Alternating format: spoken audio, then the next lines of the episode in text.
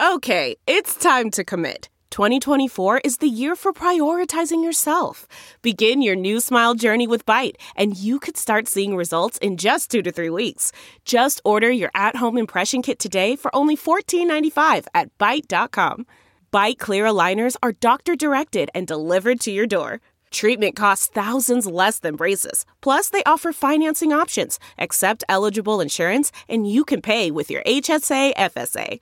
Get 80% off your impression kit when you use code WONDERY at Byte.com. That's B-Y-T-E dot com. Start your confidence journey today with Byte.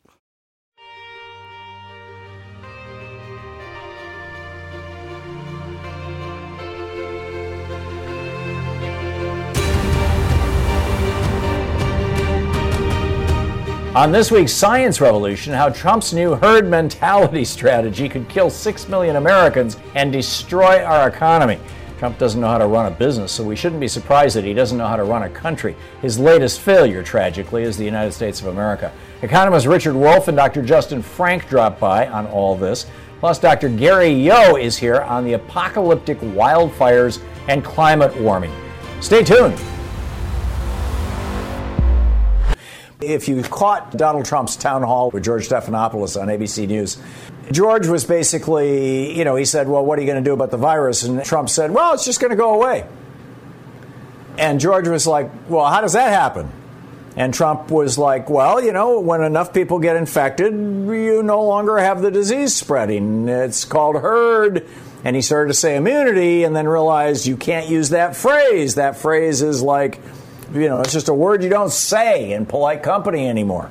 What was it, Hitchcock, whatever his name is, health minister of the UK, had used that phrase for a while, and Boris Johnson had used that phrase for a while, and they just got trashed for it. And by the way, because they basically pissed away months of time trying their herd immunity strategy and killing thousands of people in the process, now the UK is going back into lockdown because they didn't do it right and they never did the extensive testing and contact tracing. The problem is that once you have an infection level above a certain threshold, and that's going to vary depending on geography and population density and the size of the country and how porous the borders are. And, you know, there's a whole bunch of variables here. But basically, once your infection level goes above a certain point, contact tracing and testing become damn near impossible. I mean, you can still test, but Contact trace? Oh, okay, you just tested positive. Who have you seen in the last two weeks?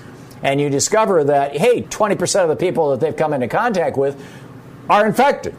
So you don't know where it came from. So the strategy that the UK employed and the strategy that the Trump administration is employing right now are going to make it really, really difficult for the next Prime Minister of the United Kingdom, or even Boris Johnson if he sticks around, or the next President of the United States, or even Trump if he wins another term, or steals another term. I mean, let's be honest about this. But in particular, if Joe Biden is president, it's going to make it very difficult for them to test and contact trace their way out of this because so many people will be carrying the virus.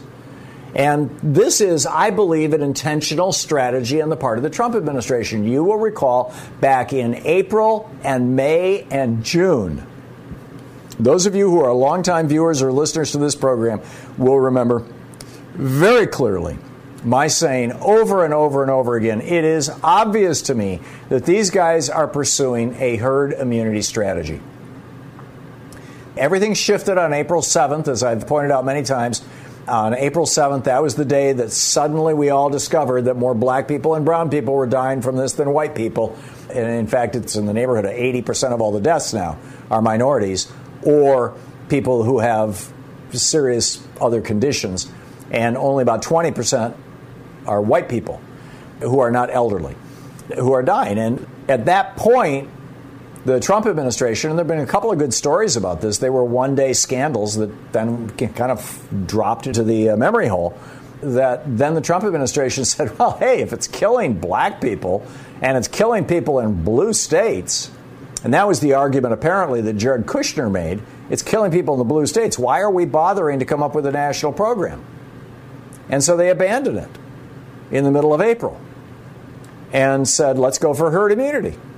It's going to kill off a lot of brown and black people. And, you know, the elderly, hey, that'll save us money on Social Security and Medicare and Medicaid. And so let's just do this. Back some time before that, Trump had said something quite different. This was from five months ago. He said, and I quote, if we did follow that approach, he's talking about herd immunity, I think we'd have 2 million people dead. The UK tried it, the herd approach, okay, herd, and they tried it, and you saw what happened in the UK. It set them back a lot of time. It's been, you know, you're having a tough time. Other countries have tried it. Sweden is suffering greatly. I mean, Sweden is suffering greatly. Well, now he's got Scott Atlas in there, Fox News radiologist, who does a great job of doing television. But apparently, as a physician and certainly as an epidemiologist, in which he has absolutely no training, he's an idiot. And he's been promoting this idea of herd immunity. Well, even if we did herd immunity in the United States, which would mean probably at least 2 million deaths, and yes, most of those people who die would be older people. But even if we did that, you would have tens of millions of people, and nobody's talking about this. I mean, I keep bringing up these scientific studies. Uh, you know, you'd have tens of millions of people with permanent heart damage, strokes, dementia, chronic fatigue, and all the other long term health conditions that we don't know how long they're going to last, but we know that people who got the infections back in February and March and April still have right? They still have heart disease. They still have heart inflammation.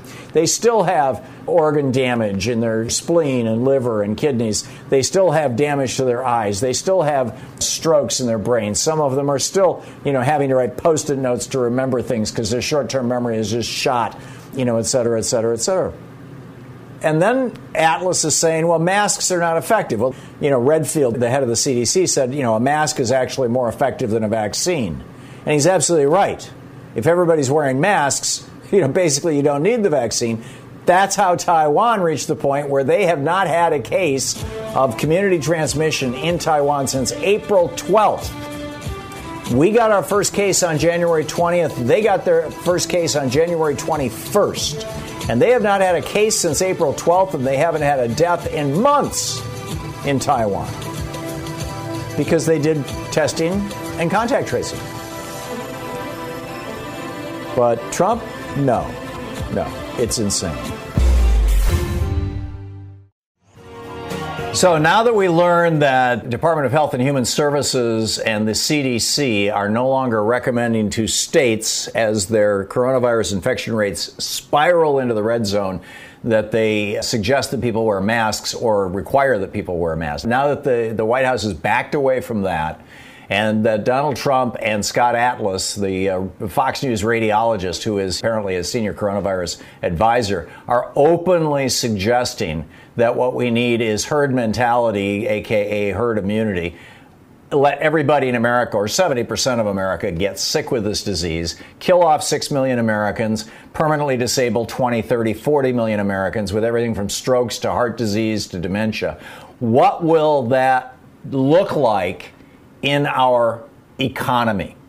How does an economy work in a situation like that? On the line with us, Professor Richard Wolff, the economist, the co founder of Democracy at Work, the author of numerous books, including his most recent one, which speaks right to this issue. It's titled The Sickness is the System When Capitalism Fails to Save Us from Pandemics or Itself. You can find the information at democracyatwork.info. Uh, also, rdwolff with two F's.com. Twitter handle is profwolff, as in Professor Wolff. Professor Wolff, welcome back. You heard my setup. Your thoughts? Well, I, I, it is grim, but there is no way to pretend otherwise. Here's what this kind of proposal from the president, and I'll be polite, I'll call them his advisors, here's what it means. You put this many people out of commission, either by killing them or by making them sick and unable to work what you're doing is you're crippling the economy. You know, the way an economy works is the mass of people do work and they produce output. A portion of the output the mass of people produce is given back to them for their consumption their food, their clothing, their shelter, and all of that. The rest of it, which economists used to call surplus, what's produced by the working people over and above what they get back as wages, that's what is available for everything else. For all the people that aren't working, whether they be children or the elderly, for all the people whose work really isn't the production of goods and services, but other types of things. The system depends on that surplus how rich you are, what kind of culture and politics you can support. If you undercut the foundation of the working class, which is what he's proposing to allow to happen, you are at the very least going to severely crunch the standard of living, the ability of this system to reproduce itself, or and this is a certain possibility now, you're literally going to bring the system down. Let me try to get it across with a metaphor. In the 14th century, European feudalism, the system of lords and serfs on feudal manors, suffered a pandemic virus. It was called the bubonic plague, it was called the Black Death was carried by fleas, who were in turn carried by rats, and it killed hundreds of millions of people. It meant that millions and millions of serfs were no longer farming the land because they were dead or sick. And because of that, they not only didn't produce the goods that could have sustained them, but they didn't produce the surplus that went to the lords and that kept the whole of feudalism going. Feudalism's decline begins then. It is followed quickly by the Renaissance, which is a breaking away of Southern Europe, particularly Italy, then the Reformation, which splits European feudalism in the two religions, and it's downhill from there until the French and American revolutions toll the end of feudalism. What we are watching now, particularly with this management by Mr. Trump and his cronies to get reelected, is the breaking down of this system as you cripple the mass of people whose labor is what keeps it going. Yeah, it is truly breathtaking. I don't even know where to go from that. What would it look like in the United? I suppose you'd have a realignment of our business structure. You'll have fewer TGI Fridays and Holiday Inns and more drive-in funeral parlors.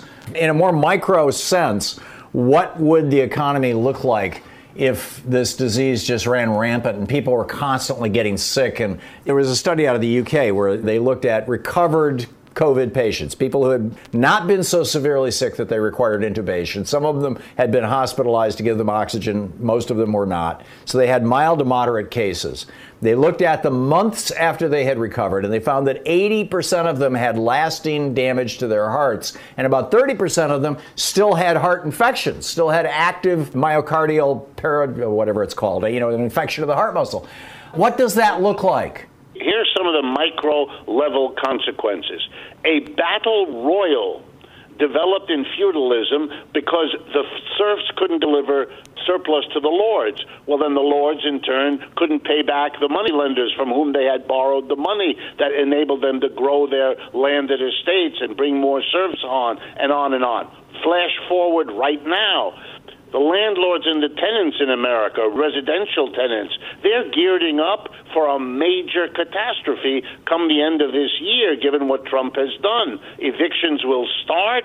Tenants will be dragged into court by the landlords. The banks are going to drag into court the landlords because they're not paying back.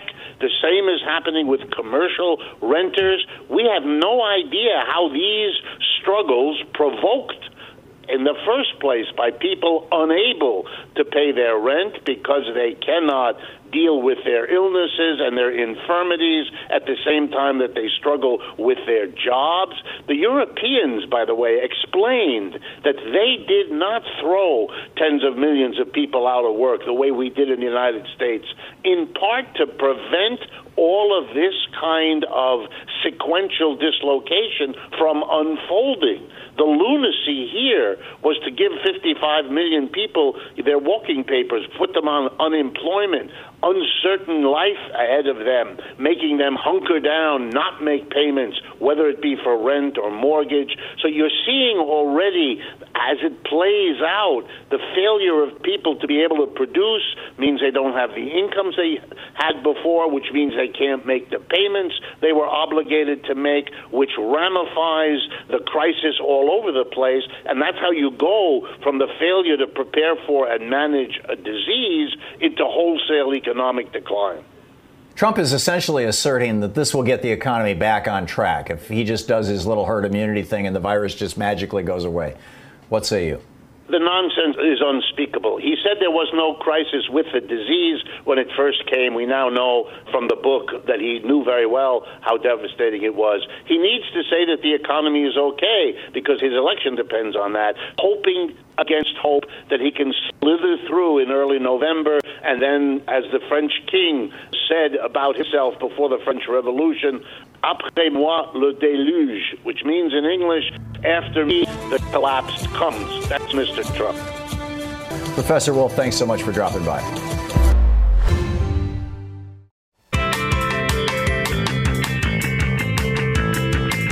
On the line with us is Dr. Justin Frank, MD, psychoanalyst and clinical professor at the Department of Psychiatry and Behavioral Science at George Washington University, author of a series of on the couch books, including Obama, Bush, and most recently Trump on the couch. We saw Donald Trump in Nevada with a huge crowd of people indoors. And when he was asked about his personal concern for getting COVID from being with all these people, he said, Oh, I was far away from them. Like, they don't matter. They can die, but I'm not going to die. I'm wondering if he actually has some kind of a death wish. He's so behind in the polls. He knows that if he loses, he's almost certainly going to go to jail. What's going on inside this guy's head? Why is he willing to take these kind of chances? And why is he willing to set his own followers up, like he did Herman Cain, to die? Well, that's a very big question that requires a lot of kind of dismantling in a way to figure out whether what's we're talking about whether something is conscious or something that's unconscious. And is it something that's a wish or a drive to destroy or a wish to die?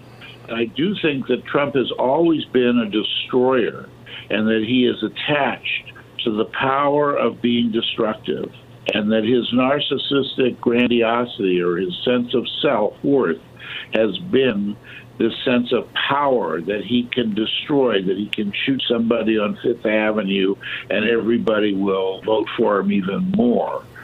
So we're talking about a grandiose person. So at one level, the problem with being a grandiose person is that they don't recognize how much need they have. So he doesn't feel he needs anybody. But what he's become aware of is that he really can't exist in his mind as a well functioning person without his base.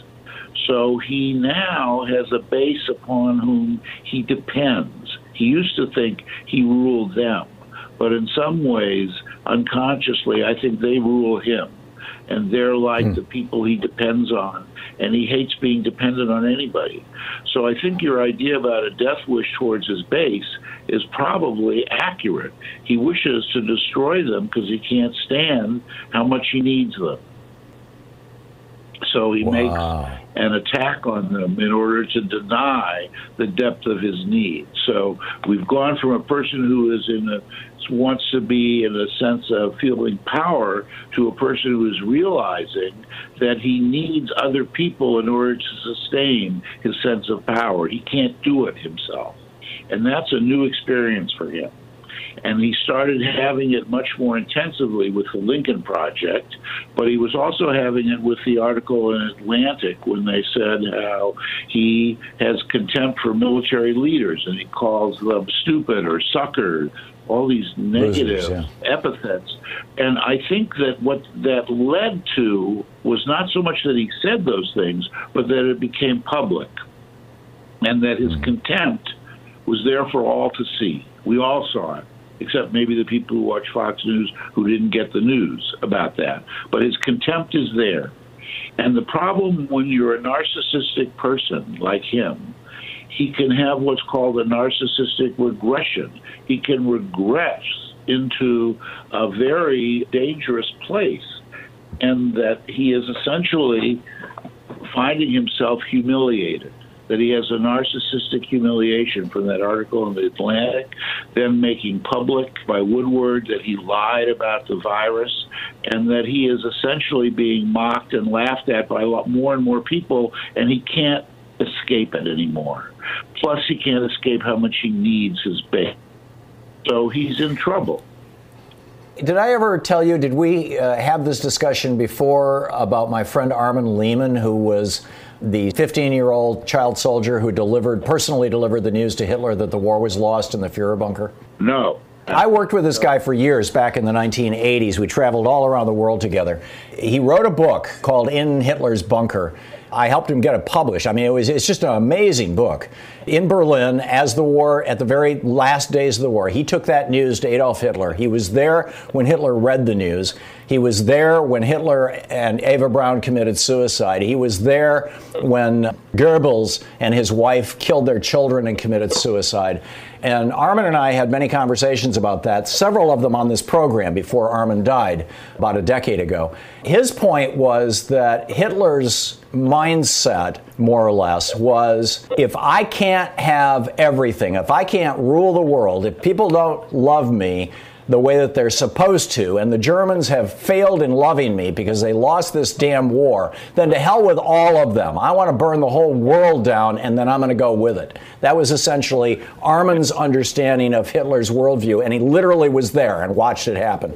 By the way, book is no longer in print, but you can find copies on Amazon real easily if you're curious. Is that the same kind of thing that we're watching right now with Trump?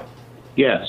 Armand understood exactly what we're talking about, which is the narcissistic regression of a grandiose person who lives in an either or world. Either you're all powerful or you're humiliated and completely defeated. There's nothing in between. And Trump grew up in a world of winners and losers, but losers were the worst. They were humiliated. They were put down. His brother was a loser. Both of his brothers were, in a way, but his older brother was. And his father said, You have to be a killer. And his father was a tyrant.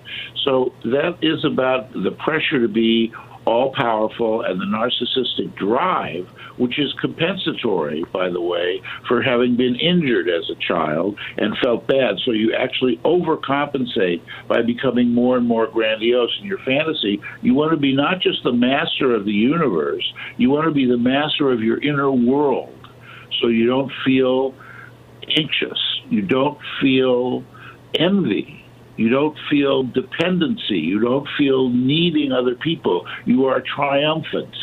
And then you unconsciously, and what Armin was saying was talking about if he wasn't loved enough by the German people of Hitler. I mean, it really is about being loved by his base. So, in a way, he's asking them to prove their love by risking their lives. Prove your love of me by coming indoors. I need your right. absolute love. But I hate the fact that I need it because I hate being dependent on you. So he's in this terrible new situation. I don't think he ever realized how dependent he was on his base until now. What can we do about this? How should Americans react to this? How politically, personally, what do we do with this knowledge? Well, the best thing, first of all, for Americans to do it's very hard to know because I'm more worried about what the people around him in government are going to do. They need to find to develop situations to protect various institutions from his destructiveness. And the problem is nobody has the guts to stand up to him. What we need to do is have perspective that what he's talking about is so much involved with himself and not about us. It's not realistic about us. He is dismissive and full of contempt and divisive. But I think it's important for people to keep their heads up and pay attention to what's going on and talk about climate change. Do Black Lives Matter?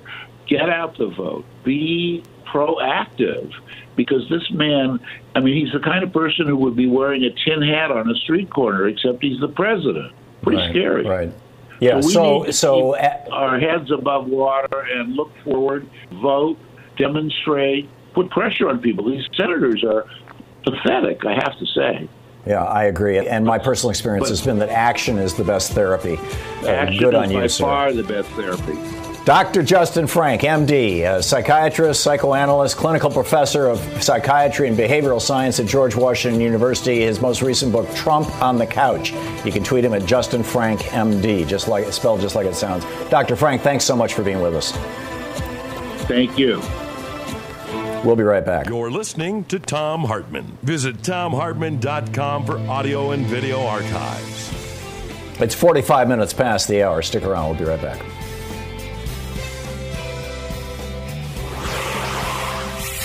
Sponsoring the interview this week is. the comfort of your favorite seat is now your comfy car selling command center, thanks to Carvana. It doesn't get any better than this. Your favorite seat's the best spot in the house. Make it even better by entering your license plate or VIN and getting a real offer in minutes. There really is no place like home. And speaking of home, Carvana will pick up your car from yours after you finalize your offer. Visit Carvana.com or download the app and sell your car from your comfy place.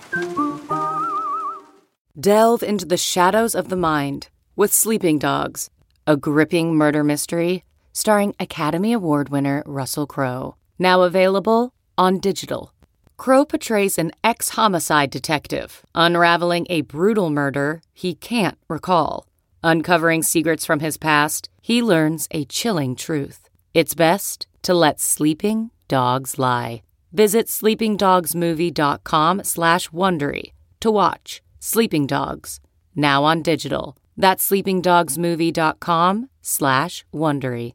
CarMax is putting peace of mind back in car shopping by putting you in the driver's seat to find a ride that's right for you. Because at CarMax, we believe you shouldn't just settle for a car, you should love your car. That's why every car we sell is CarMax certified quality so you can be sure with upfront pricing that's the same for every customer. So don't settle. Find love at first drive and start shopping now at CarMax.com. CarMax, the way car buying should be. Okay, picture this. It's Friday afternoon when a thought hits you. I can spend another weekend doing the same old whatever, or I can hop into my all new Hyundai Santa Fe and hit the road. With available H-Track all wheel drive, and three row seating, my whole family can head deep into the wild. Conquer the weekend in the all new Hyundai Santa Fe. Visit HyundaiUSA.com or call 562 for more details. Hyundai, there's joy in every journey. Welcome back. Thom Hartmann here with you. And on the line with us, an extraordinary man, senior member of the UN IPCC, the Intergovernmental Panel on Climate Change, the Huffington Foundation Professor of Economics and Environmental Studies at Wesleyan University, the 2007 recipient of the Nobel Peace Prize, Dr. Gary Yohe. ClimatePower2020.org is his website. Dr. Yohe, welcome to the program. I'd like to get your take on what's going on with these wildfires. I'm, I'm in hmm. Portland, Oregon. I'm looking out the window right now, and I can't see more than a quarter mile. It's just, it's nuts what's going on out here. It truly is. What is going on out on the West Coast? in Oregon and Washington State and in California with the fires is really quite extraordinary. You all have lived with fire seasons for most of your lifetimes, I think. There are a lot of reasons for forest fires, and we can talk about that. But the real question is why is this year so spectacularly different? And spectacular is is hyperbole, just meaning it stands out. It's, it's really an anomaly, and I think a lot of it can be blamed on climate change, and a particular growing manifestation of climate change that began a couple of years ago, but has really started to manifest itself. And that is to say, as the planet warms, it generates a lot of different sorts of impacts that generate a lot of sources of risk. One of them is heat and therefore heat waves. Okay, that's fine. Out of heat waves come droughts. We know quite a bit about that. Out of that comes dying of forests because of bark beetles that don't die over the winter because the winters don't get cold enough and that happens. Unusual cyclones off the west coast of Mexico creating weather conditions that promote over northern California enormous storms of dry lightning, where instead of tens or twenties of these strikes in a particular location in a storm, you get thousand or two thousand of them, each one of which can start a fire. So my point is, and it goes up the coast as well, that all of these things that I just described are on the extremes of the distribution of the impacts of climate change. Unfortunately, it's a perfect storm. They're all happening at the same time, so that the fires are just absolutely extraordinary. There are four out of the biggest five fires in the history of California burning right now. Washington State's fires. Oregon, I've heard on the TV, people said we never could have imagined a fire episode where half a million people would be either asked to evacuate or on an evacuation watch. And that's what's different. And I think the climate is, to a large measure, the change in it, uh, the rationale and the reason behind it.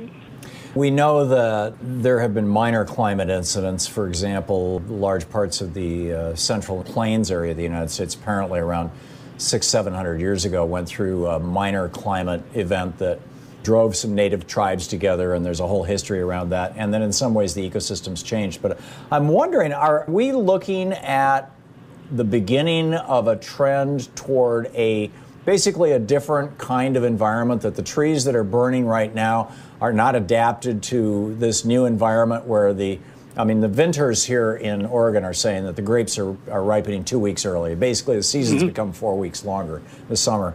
So these trees clearly aren't dealing with it well. They're getting wiped out. Are we going to have a different kind of landscape? Are we going to become like the high desert of of northern Arizona, for example? Or is this a, some sort of a normal transition? And I use that word normal advisedly, you know, in, in like the 50,000 year scope of climate change. You know, we've been through a lot of different climate changes over the hmm. years. Are we eventually going to reach a new normal? And is it going to involve decades of this kind of destruction of the existing flora? Short answer is yes the planet has seen a large number of climate changes and it has driven changes in animal habitat and vegetation, sea ice, all sorts of things.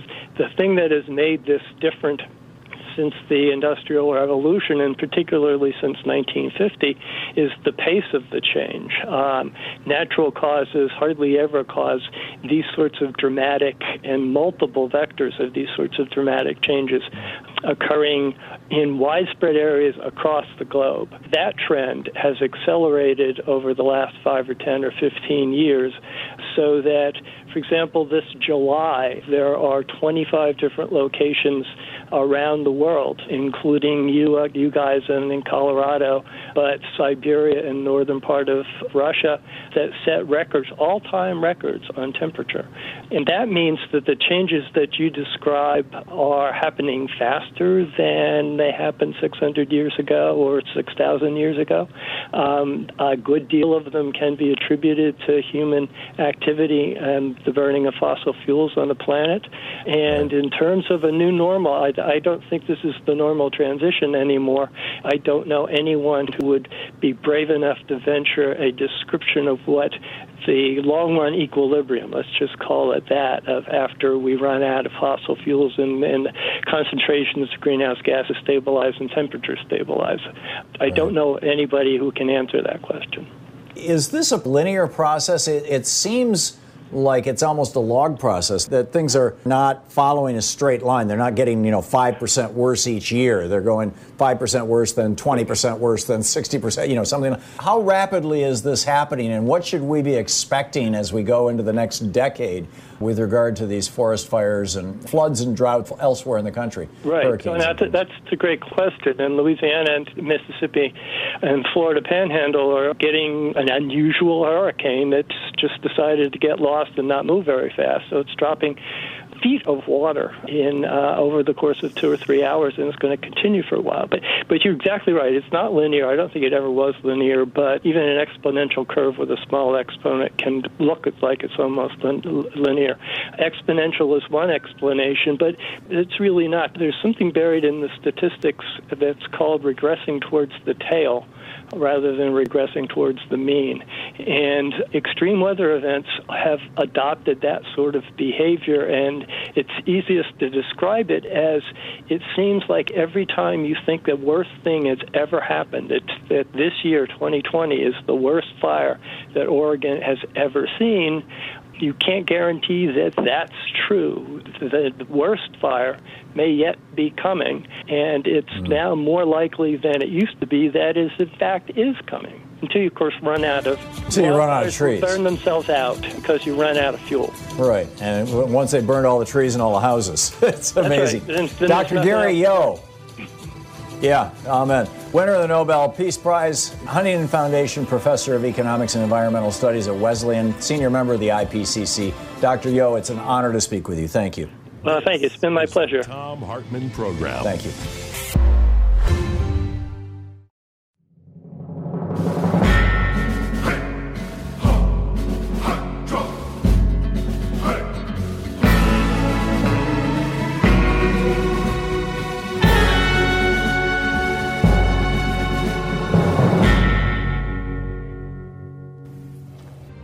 That's all for this week's Science Revolution. You can find the video portions of the Science Revolution on YouTube and check out our Facebook page.